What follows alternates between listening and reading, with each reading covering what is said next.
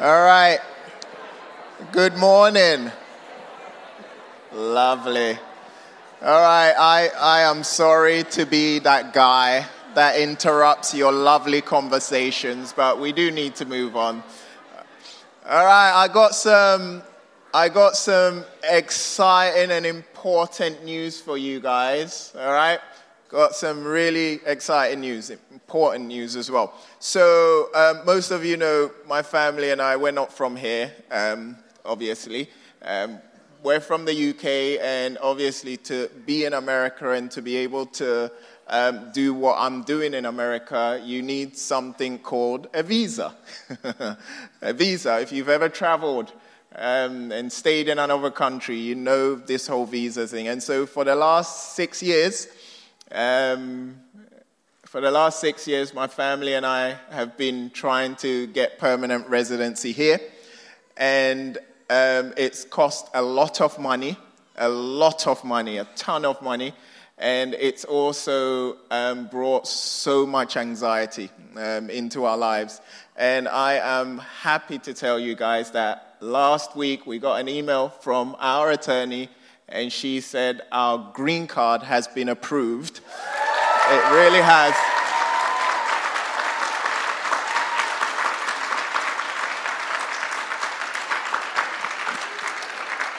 It, uh, yes, yes. It, it hasn't sunk in yet. I still live with this overwhelming anxiety, um, and I'm still getting used to it. But God, um, you know, we sung earlier about witnessing God's faithfulness. Um, and he has been faithful. It's been so challenging um, for Eleanor and I. Most of you know our story, and um, it's been so challenging, but we are incredibly thankful um, that God has been faithful and he has provided for us in this way. Um, we have one more step it's paperwork. We have to adjust status and that, and so just pray that it all goes smoothly. But the big step of getting an approved visa. And the visa that um, I ended up getting approved for is the visa, the green card for extraordinary abilities. Whatever. I know. It was a category. I was like, for real? And the attorney was like, of course. Like, you know, you've done some good stuff.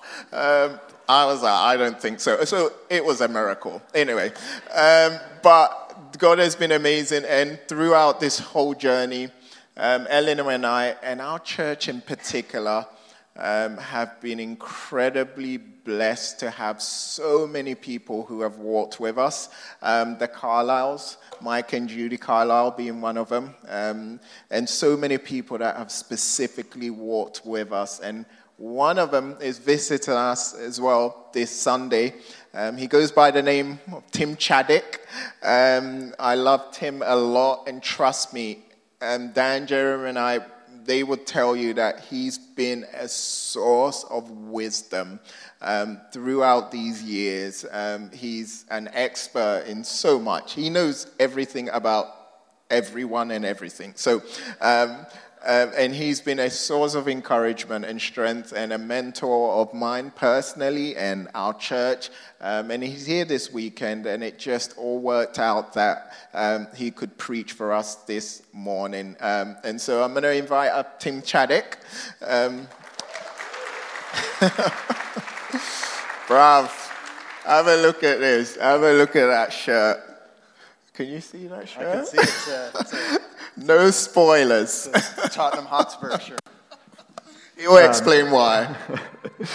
There's a, we may be friends in Christ, but we're divided in our fan loyalties of English football, but more on that after, after lunch. Um, as Obed mentioned, uh, we've been friends now for 12 plus years. I was pastoring a church that we planted in Los Angeles called Reality LA. We were there for 10 years. And when I first met Obed and Elena, uh, he was coming out, or still in seminary, preparing to come out of seminary. And I was like, man, we've got to hire this, this guy. And by the grace of God, we eventually were able to bring him on staff with us. So we got to work together. And then we moved to London for five years. So it was this funny, like, switching places situation. You guys ended up in San Diego, we ended up in London and we planted a church there called Reality Church London, and we moved back to California uh, just about three years ago. We're up in Ventura now, but through all those ups and downs and praying for the visa situation and all that, and Obed and Elena rooting for us and praying for us, uh, we've just been dear friends, and I've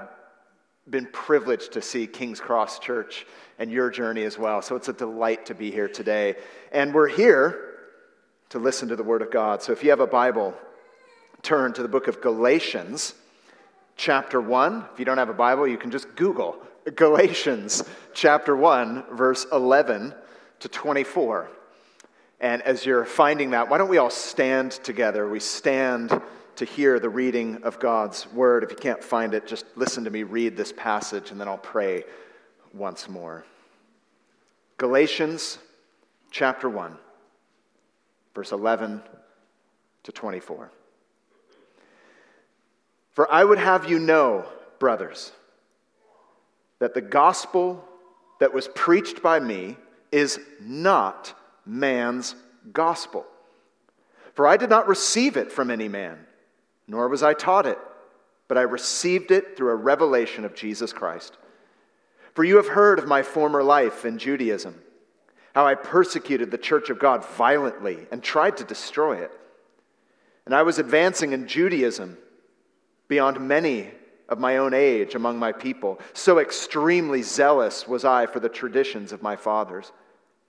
But when he who had set me apart before I was born, and who called me by his grace, was pleased to reveal his Son to me, in order that I might preach him among the Gentiles, I did not immediately consult with anyone, nor did I go up to Jerusalem to those who were apostles before me but I went away into Arabia and returned again to Damascus. Then, after three years, I went up to Jerusalem to visit Cephas and remained with him 15 days. But I saw none of the other apostles except James, the Lord's brother. In what I am writing to you before God, I do not lie. Then I went into the regions of Syria and Cilicia, and I was still unknown to the person, to the churches of Judea who were in Christ. They only were hearing it and said, He who used to persecute us is now preaching the faith he once tried to destroy. And they glorified God because of me. This is God's word. Let me pray for us together. Heavenly Father, as we open your word, may you open our hearts. May all of us understand what it means to be called by you. For those for whom this is brand new, maybe they've never been to church before, or for those who are very familiar with these words, I pray that we would all understand, receive, believe, and be changed. Spirit of God, would you speak to us all? We ask in Jesus' name. And everyone said, Amen. You may be seated. Where is it that you look for guidance in your life? How is it that you make decisions about where you're going to live, where you're going to, to work, the friendships that you form, perhaps the, the spouse that you may marry?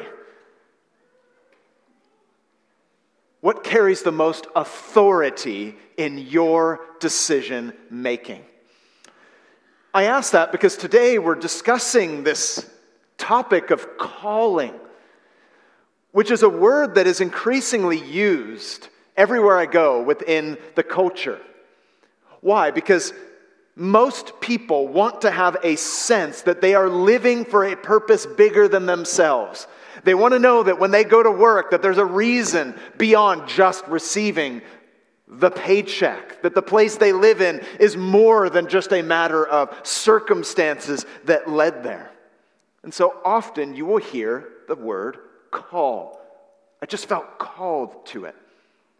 But how do you define a call? And how do you discover a call? For some of you, it might be your, your parents. Maybe their words in your life carry the most weight and have very much shaped the direction of your life. For others, it might be your friends or your social circles. Maybe it is your circumstance. You just kind of roll the dice and, you know, just kind of go where the numbers lead you. Or if you're from California, especially Northern California like me, it's the universe.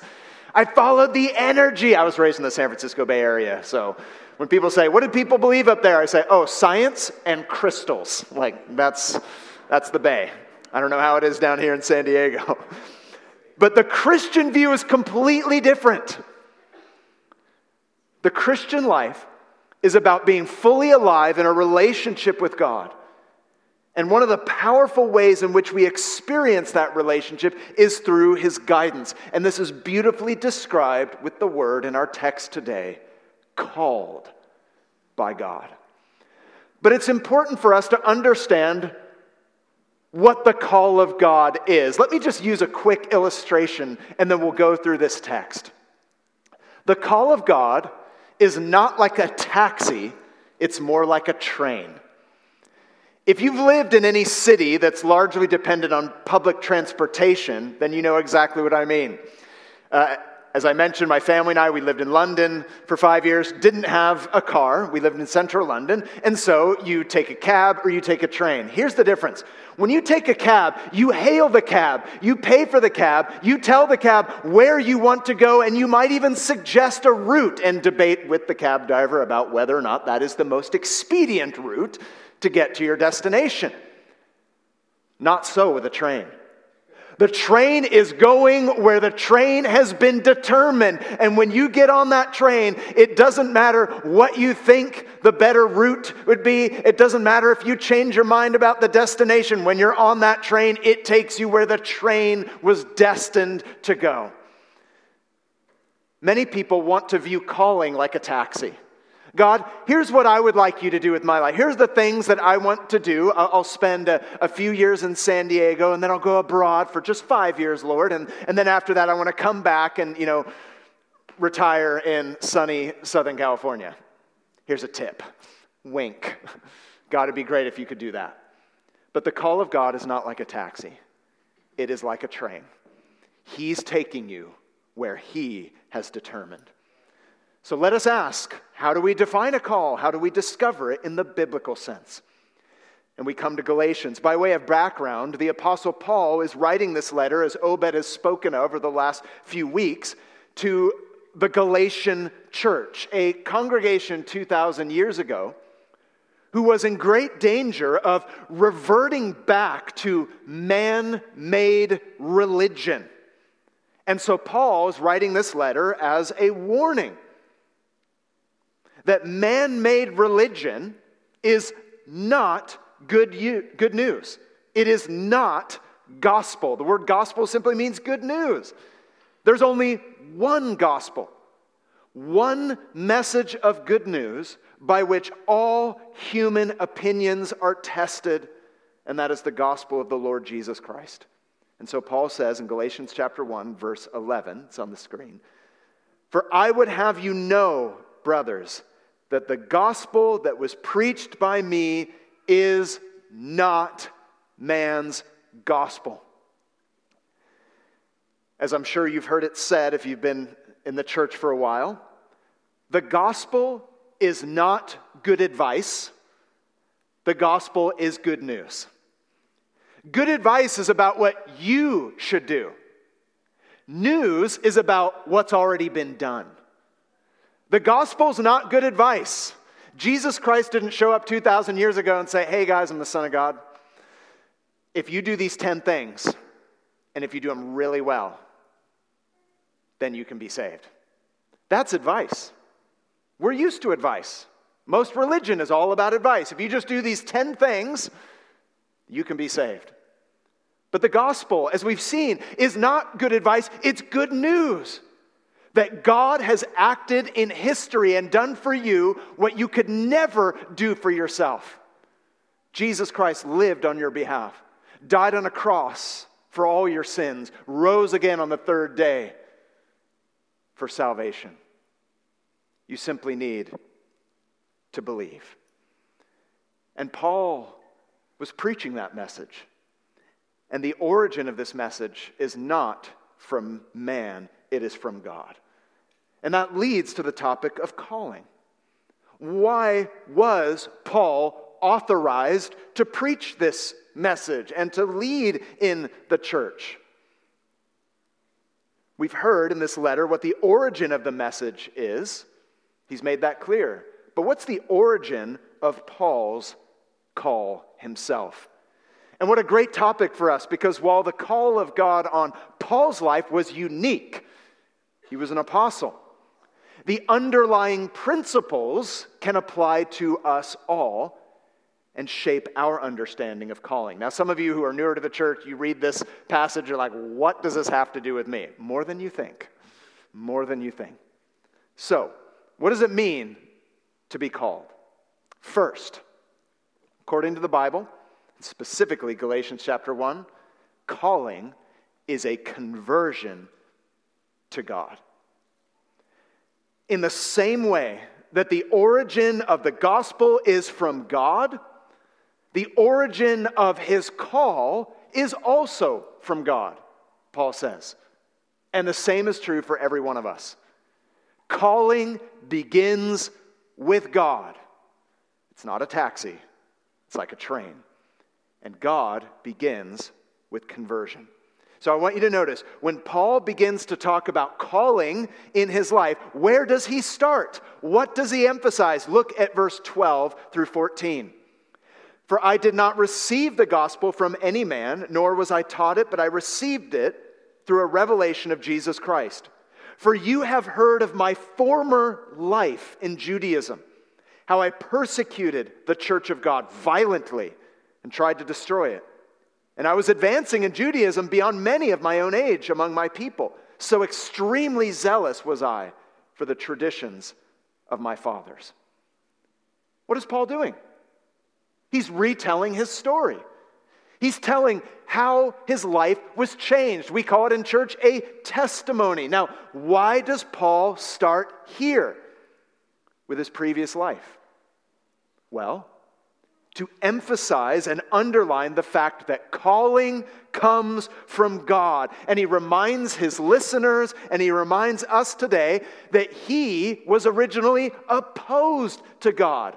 Though he was very religious, he was actually working on his own self salvation project, which is idolatry. He was putting his own effort in the place of God trying to do what only God can do. And friends, this is where the story starts for all of us. The Bible clearly says that we are, every one of us, by nature, fallen in this world. We are in sin. God beautifully created us all, and yet we've all turned from Him by nature and by choice, and we are therefore broken. And we are opposed to God because we put ourselves first. We trust in creation rather than the creator. That is the essence of sin. And its consequence is eternal separation from God. Now, why is this important in the topic of calling? Because listen, your greatest need right now on Sunday morning, September 24th. Your greatest need is not to know what job you should take or if you should get a different job.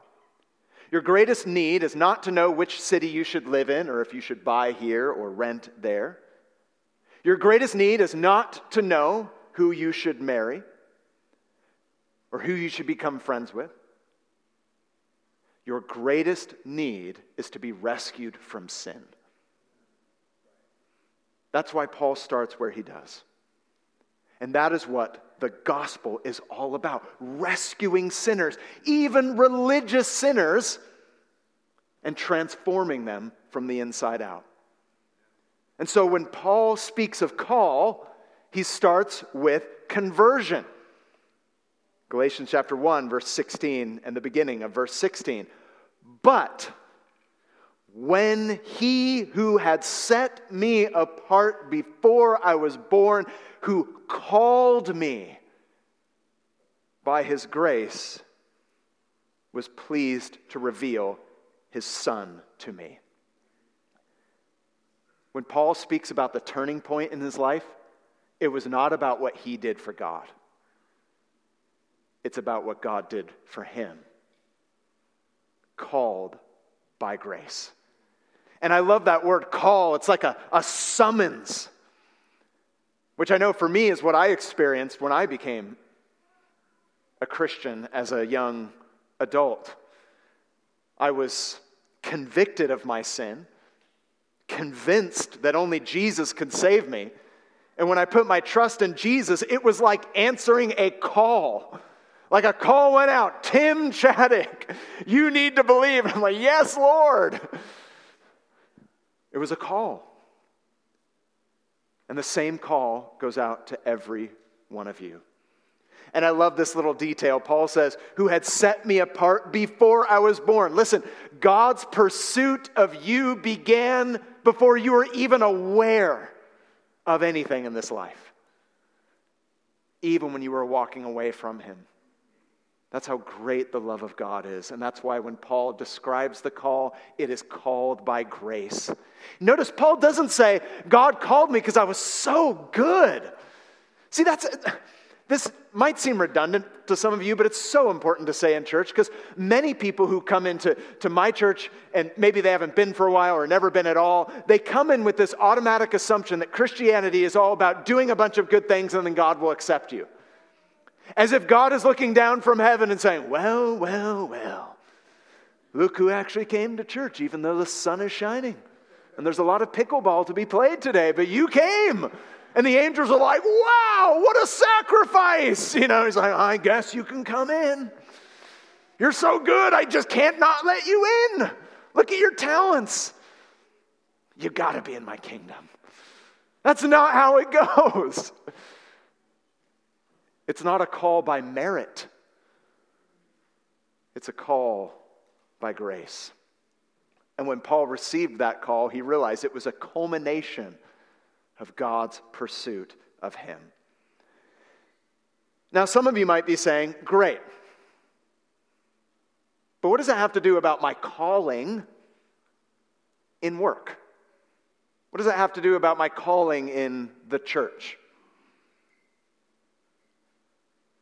Listen, according to the Bible, the first and most important thing that you need to know about calling is that it begins with conversion. If you put your trust in Jesus Christ, and you are, as the Bible describes, born again, the most important part of your calling is already settled. Why do I mention this? Because so many people, even within the church, and even in my own life at times, were so obsessed with the things that they want to do rather than focus on what God has already done for them. Or let me put it another way it's easy, even in the church, to prioritize our specific calling, or if I can call it a lowercase c calling, and we forget our great calling, uppercase C, which is a call to God Himself. Where's the next job? Like, well, what about this, Lord? So many times in my life, I've put that first, even about church stuff.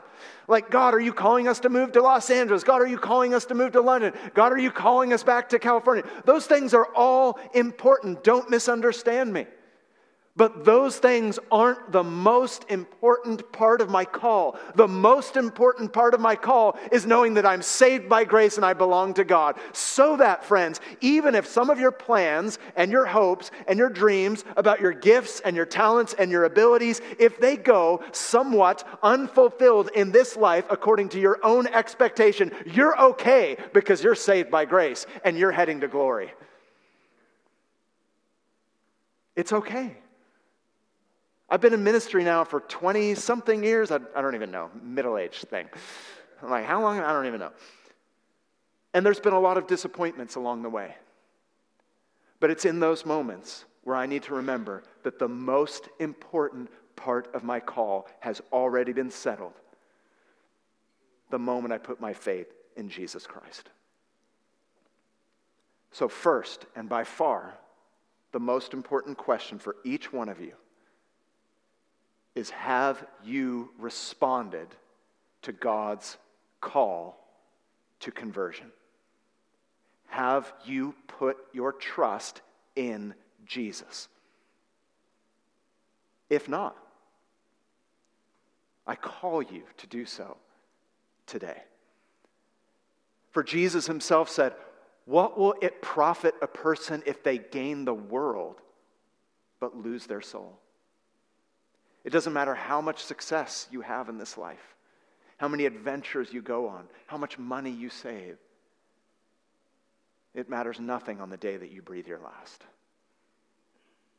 The most important part of this call is to respond to the call to put your faith in Jesus Christ and know that that is settled. I invite you to do that today. And for those who have, you need to remember the joy of your salvation, especially if you're facing setbacks and disappointments in life. What a powerful reminder. I know for me and all the ups and downs of work and family and ministry, my wife and I were talking on the way down, like a lot of things just haven't gone as we thought that they would. And those things are real, and we can deal with them and wrestle with them. But the most important reason I have to celebrate is that Jesus has saved me by grace. Paul makes it very clear that call begins with conversion. But having said that, the way that we walk with God in this life, by doing particular things He calls us to do, is also important. So, the second point about calling is that calling is a conviction for ministry. So, number one, calling is a conversion to God, and that's by far the most important thing you need to know. But as a result of that, calling is then a conviction for ministry or service. So, having told us of his origin story and the most important part, which is his conversion, he then connects this to his responsibility. So, first there's the message, but following that, there's his mission. Look again at verse 17, but we'll take it to verse, uh, excuse me, 15, and then we'll take it to verse 17. But when he who had set me apart before I was born and who called me by his grace was pleased to reveal his son to me in order that I might preach him among the Gentiles, I did not immediately consult with anyone, nor did I go up to Jerusalem to those who were apostles before me, but I went away into Arabia and returned again to Damascus. Now, let me unpack a few things here and clarify why it is that Paul is speaking so strongly about not consulting with other people about his call. Because in a few minutes, I'm going to tell you that it is important that other people confirm, confirm your call. Ha. Uh, but so is Paul in just a moment. But here, listen, his purpose is to show that his calling did not come from man, it's not of human origin. His conviction about the gospel was not just a line that he heard or he was mimicking, like my parents went to church, or like I know a friend who goes to church, so you're just kind of repeating it. First, when he was converted, he was in Arabia, perhaps for three years. And by the way, don't miss this. Before we know Paul the Apostle, who wrote a third of the New Testament, no big deal. Put that on your resume. he was in the desert for three years. It was a season of obscurity, a season of hiddenness. When it comes to your specific callings, there are seasons where you may not be doing much, but learning. And if you're like me, you hate them. I'm a doer. I'm an activator. I want to do stuff. How many times has God put me in seasons where I'm like in the desert of Arabia? Like, what am I doing? I want to do the stuff. Friends, if you're like me, do not despise those days. Maybe you're in a season right now where it's just not clear the specific things that God wants you to do and you're struggling with that. Do not be discouraged. It is so vital that you learn all that God wants to teach you and that you are being shaped by Christ in those seasons. It is so important. Because before you ever fulfill your calling in the spotlight, your character is being shaped out of the spotlight. As a famous Bible commentary, Warren Wiersbe once said, character is what you are in the dark. It's not how you perform, it's the way you actually live your life. And notice Paul uses that phrase Christ was formed in me. That's what's happening in those seasons of obscurity. Because according to God, your character is more important than your gifting. Which is hard to imagine, especially in a country like the United States where we're all about ability and talent. We prize it so much and we overlook character. But not in the economy of God. Paul says, God was pleased to reveal his son in me which is indeed a reference to his life being shaped by Jesus. Don't despise the hidden years. But then he did eventually go to Jerusalem. And again, to emphasize that his call was not a product of human opinion, but of divine origin, he fills us in on the backstory. But I want you to note in verse 16, he talks about his specific calling. There's his conversion, and then in verse 16, he says, to preach the gospel among the Gentiles. This short little line reveals two aspects of lowercase c calling, which is gifting. He was called to preach. And then there were people. There was a specific context that he was called to. It was the Gentiles. Paul's conversion to God resulted in a conviction for ministry. And the same is true for every single one of you. If you've put your faith in Christ, you are then, as a result, called to ministry. No, you are not an apostle. So don't come up to Obed afterwards and be like, I'm an apostle too. Paul is unique, as I stated earlier. But we are told time and time again in Scripture that every single believer is called to serve in the church and to reach those who do not yet know Jesus. Everyone. If you have a pulse this morning, you're alive, and you put your faith in Christ, you're called to ministry. Consider this your, your commissioning service. You are called to ministry, you're called to Christian service. That is to say, God has uniquely gifted every single one of you to serve the church and to reach those who do not yet know Jesus. Now, there are all kinds of lists in Scripture about these gifts. There's the gift of hospitality, leadership, generosity, mercy, teaching, administrative gifts, and so on. And then there's the specific people that God calls you to. So let's get practical just for a few moments. How do you know that you're called to a specific ministry? Let me just give you a helpful tool. It's like a three legged stool. Just three words. You can just write them down, think about it later affinity, ability, opportunity. How do I know if I'm called to a specific ministry? Lowercase c. Affinity, ability, opportunity. First of all, affinity. Do you have a holy passion to meet a need? Has God given you a desire? For me, after I became a Christian, I ended up going down to Bible school in Southern California, where I met uh, this amazing girl who is now my, my, my wife. And she asked me, like, hey, you know, what do you think you'd like to do? Do you think you'd ever want to be a pastor? And I was like, never. Never. But as I was going through Bible school and things began to stir in my heart, like this desire began to grow. And someone gave me a book on preaching. It was written by a man named Martyn Lloyd-Jones, who was a preacher from yesteryear in Westminster in, in London. And I opened the book and I read this chapter on the call to preaching. And he quoted the book of Romans where Paul said, How can they hear without a preacher? And I was like, Oh my goodness, I think God's calling me to preach. Oh no. But it was this desire that began to grow in me.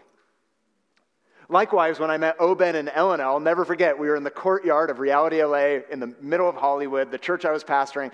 I meet Obed and Elena, and he's going to seminary at the time. I think you were finishing seminary. He's like, I feel called to preach. I have this desire to preach. We have the desire to start a church. See, oftentimes, one of the ways in which God reveals a lowercase c calling is affinity, a desire. What is the desire that God's given you? What's that holy passion that God's been burdening your heart with? But you need the other two legs for a stool to stand up.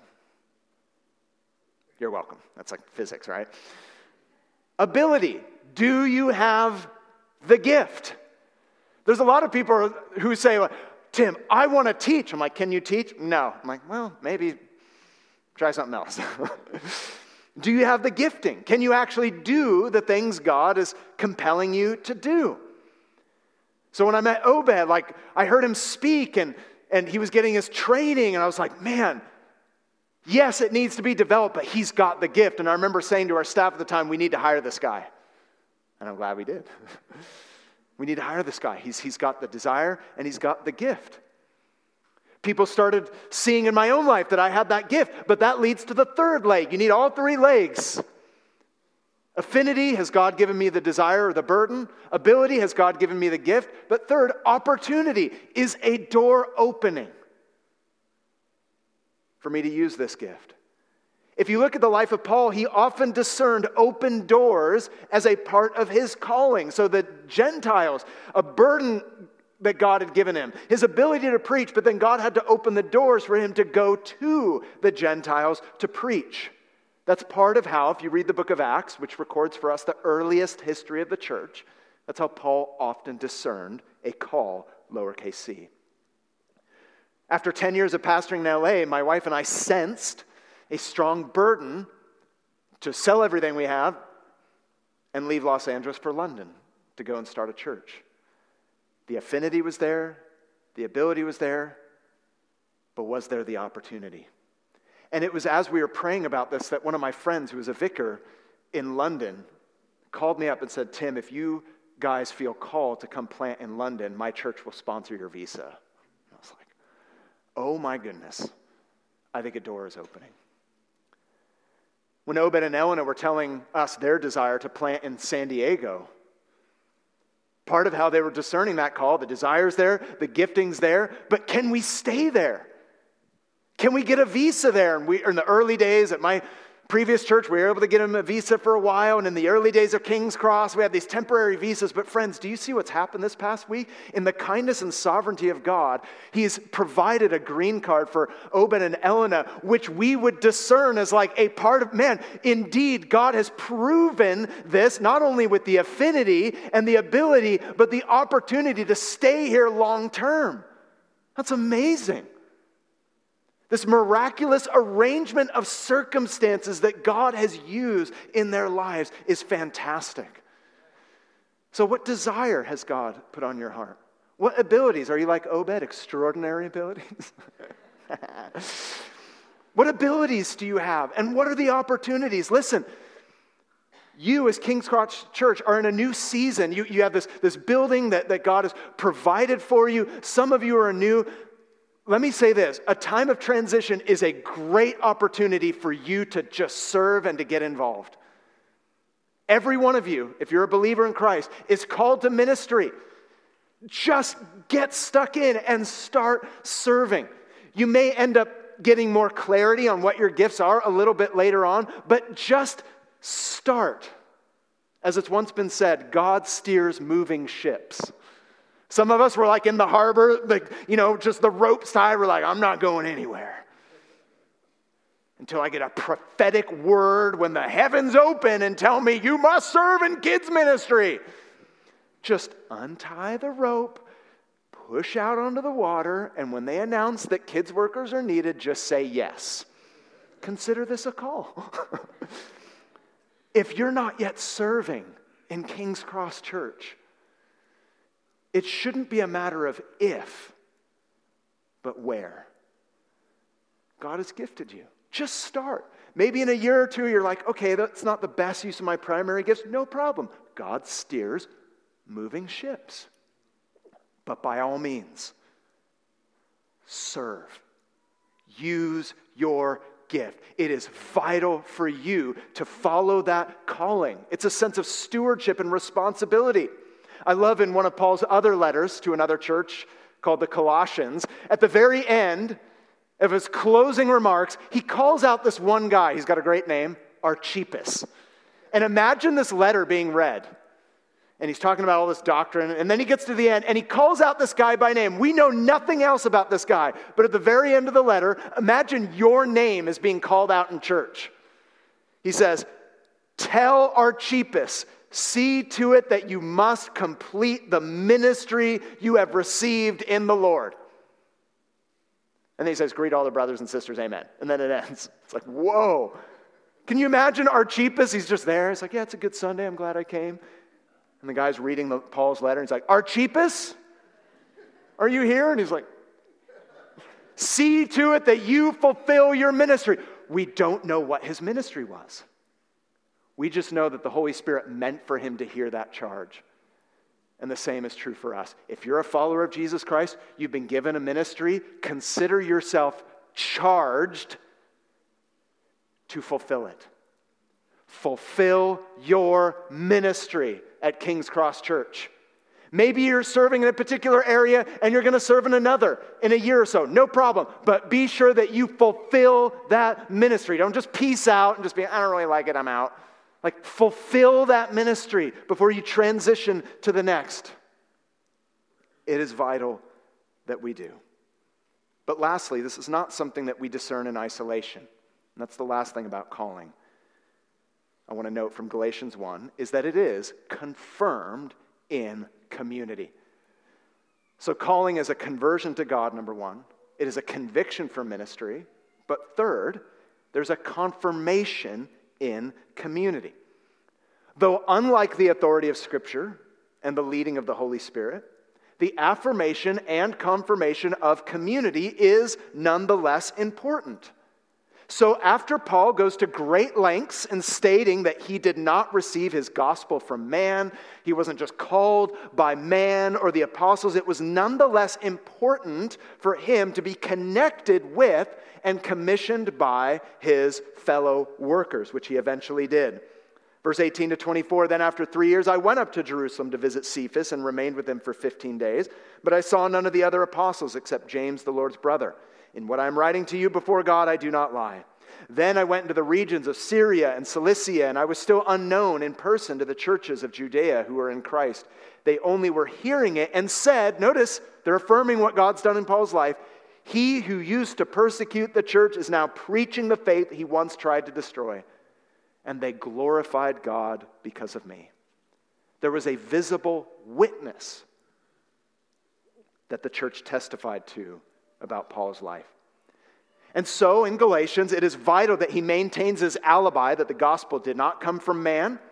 It was still important for him to connect with Peter, which he did and would continue to do so.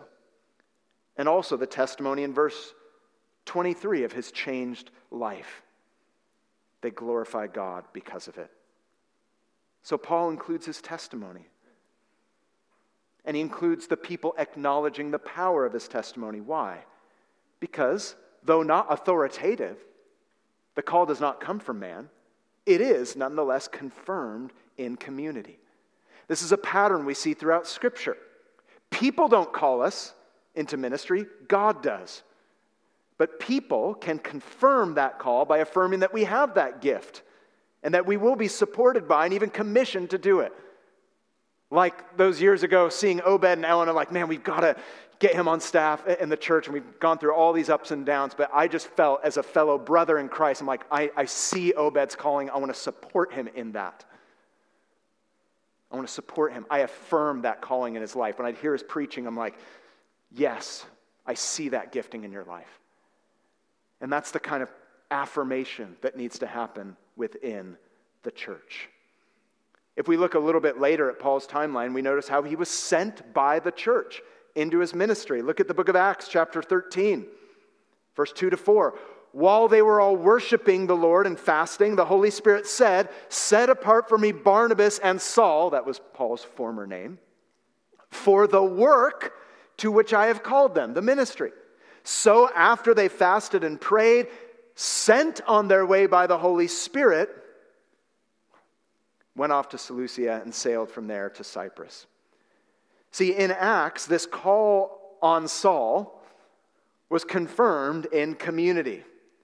So notice, on the one hand, the text says that the Spirit sent them out. Do you see that?